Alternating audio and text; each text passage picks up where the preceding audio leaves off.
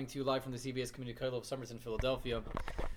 A lovely, lively, happy, and happy Wednesday morning over here. Beautiful blue sky. Uh, it's a little warmer today. Uh, it may be a fake out again. We'll have to see. So far, it looks nice. So far, it looks nice. What? It is warm, but this happened already like two or three times, and then we had got snow again. But we'll, we'll see. We'll enjoy it in the meantime. We'll enjoy it in the meantime. And let's continue with Derech Hashem over here. uh, Chelik Perik Dalid. We're up to Dalid, really, but we have things to wrap up from Gimel. We're continuing from Gimel to Dalid over here. Gimel, we were talking about, we came to a, a, uh, a major point of discovery and breakthrough over here in the Sefer, where the Ramchal kind of laid it out in such clear, distinct form over here. Um, the the difference between Jews and Gentiles, we finally saw what, what, what that means, when that happened, and how that happened, and, and, and what that really looks like. So the difference, really, what it comes down to, is very simple. Yidden are the people that are capable of returning mankind and the universe to the pre-chait state of Adam Harishon. That's what a Jew is. A Jew is that person that can fulfill the world's destiny and fulfill his own destiny and get himself into Olam Haba. And said again in the most succinct form, repair the sin of Adam Harishon. So even though humanity, from the point of the sin, is in a state of post-sin, but he's still shaykh to pre-sin, he's he's eligible, he's connected to that, he can get back to that world. A goy is someone who's not shaykh to that anymore, not connected to that anymore, can't get back to that anymore, can't repair that anymore, and said more in the most succinct form, a goy is someone who is stuck in a post-sin state. And he is the product, the product of post-sin Adam. A Jew is the product of pre-sin Adam, and a, a goy is the product of post-sin Adam. And Ramchal told us any goy really could have been a Yid. All of humanity could have been what we call Klal All of humanity could have been eligible to rectify the sin, could have been connected to the pre-sin existence. All of humanity could have gotten into Olam Haba and been a part of Hashem's master plan.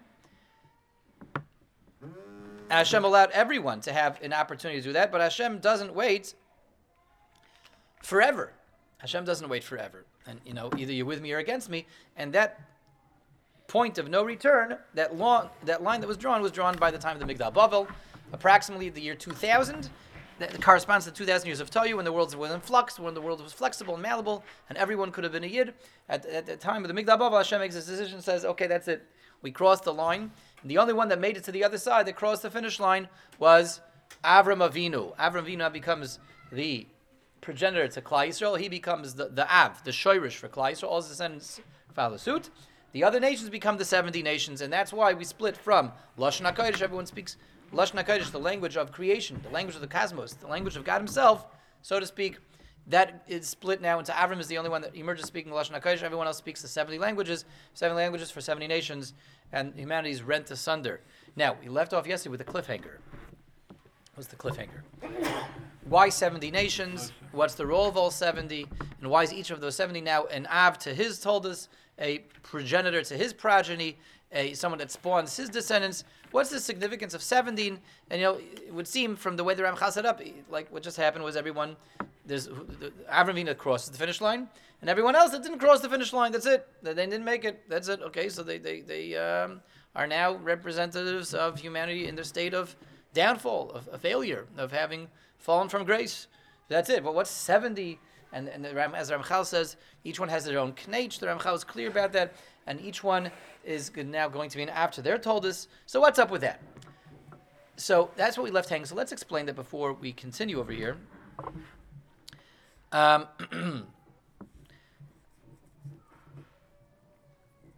the two questions are really one, and two halves of one idea, two sides of one coin. The two questions which are what's 70? What's the 70 different spins? What is it? 70 different individualities in the nations, 70 different, 70 different characteristics? What's that? And why is it that each one is an after his toldus? um, we see clearly from the Ramchal that even those 70, that most of the world did not make it, they still fall into rank as Avos and toldus, the Shoyrashim and Anofim, producers and products. Producers and products. And if you didn't cross the finish line, it wasn't meant to be a producer and a product. The, all the other nations are producers and products. There was the the shirish of this particular nation, the shirish of that particular nation, the shirish of Mitzrayim, of Canaan, of Seir, and each shirish is producing, toldus unto that shirish, but what does that mean if you didn't cross the finish line? So two, the two questions are answered with on each side, and that is, as we said, what makes someone into an av that producers toldus? If he makes a, an av decision, an executive decision, a capital decision of, of such magnitude, an essential decision of this is who I am, that makes me, the decision itself makes me into an av, and that makes me produce toldus. Avram Avinu made an essential capital executive decision on a fundamental level. I'm going to be someone that follows the Ribono Shel Olam. Mashcheni acharecha narutza. I'm going to be the one that proclaims uh, God's oneness, promulgates God's wisdom, and professes to be part of God's truth and God's vision and, and, and God's goal for the world. So when you make a decision of such magnitude, so that, that decision makes you into a a a uh, Av, and now he makes Toldus. The other nations of the world also made a capital decision on an essential level of who they were. What was their decision that they made? They made a decision to not follow the Ribono Shel Olam, to rebel against the Ribono Shel Olam, to not promulgate, profess, and and and and um, and uh, uh, uh, proclaim the, the truth of the oneness of God's vision to the world. They made a decision to not do that, to rebel, to throw that off their shoulders. And that's also an essential decision. That's also a capital executive decision that they're making on, on, a, on an existential level. So that's first of all what makes them into Avos. They're Avos in the fact that they're deciding not to follow the Rebbe not to be an Avram Avinu, to rebel against the Rebbe Shalom. Nimrod is, is he's Makir's Bayrai, Umarad Bay. Nimrod is called Nimrod because he knew who the Rebbeinu was and he rebelled against the Ribono Shel Olam. So that's first of all what makes all the other umais, the, the shivim umais into umais. what made them to avos that producers toldus is they're not becoming Avram. They're rebelling against the Ribono Shel Olam and doing the opposite of what Avram Avinu did. So that, that's first of all a half a dick insight. Yeah, what an amazing insight. Okay, everybody got that first of all. So as we asked earlier, if you're not going to become Avram Avinu, so how can you become an Av? What makes you into an Av? What makes anyone into an Av is he's making an Av decision, an Av level decision, an essential decision, an existential decision, who he is on a fundamental level. and the world at that point is uh, allowing for people to make such decisions. Avram Avinu makes a decision who he is on an essential level. He's someone that's Moshchini Acharech Narutzo. He follows HaKadosh Baruch Hu through thick and thin, through, through Ba'eshu Vamayim. Right? He's going to follow HaKadosh Baruch Hu anywhere through fire and water. Yeah, that makes him into an Av. That produces toldus that are now called Klal Yisrael. All the other nations choose to not follow HaKadosh Baruch Hu, to dafka rebel, like, and they follow Nimrod. Let's remind ourselves this is all happening. This moment of truth is coming at the time of the Migdal Bavel, and who was the leader of humanity at the time of the Migdal Bavel that was rousing and rallying the troops against Hakadosh Baruch Hu? That was Nimrod. This is Nimrod's heyday, right? This is when Nimrod's rise to power over here. This is when Nimrod is is having his uh, is having his um, his what's it called? His uh, his this is his time. This is this is his uh, his his ten minutes of fame in the limelight over here. He's leading everyone to rebel against Hakadosh Baruch Hu. He's leading everyone in the in the quest of the Migdal Bavel, which is remember what is that fatal critical moment in time that separates Avram from everyone else, where Hakadosh Baruch Hu finally says, "Enough is enough." Uh, whoever made it across the finish line is going to become Kleister, and whoever didn't won't. Why does everyone else become Elvis to, to their us Again, because in following Nimrod, they're deciding on a fundamental level we're people that rebel against HaKadosh Baruch Hu. We're people that don't listen. And that's such a high level, capital decision that you're making on who, who you are on an essential level, on an existential level, that you become an Av. Everyone that follows you, all your toes are going to be toldus that are going to be born into that Av toldus of, of, of, of someone who rebelled against Hashem, toldus that are born into a state of rebellion against Hashem, toldus that are born into a state of not aligning with Hashem, of not having dvekas with Hashem, of being distant from Hashem. So that's why the other nations become obstacles. What's the what's the shivim? That's the other question. What's the part? There's seventy. Ramchal said there's seventy of them. We know there's seventy of them. Seventy languages, seventy nations. And Ramchal said each one with his own knech, each one with his own tchuna, each one with his own characteristics and character traits. So what's the vart behind that? But it's a beautiful, beautiful idea, Rabbi Isai. It all goes hand in hand. There were seventy different aspects of rebellion each nation had his own knech in the Merida.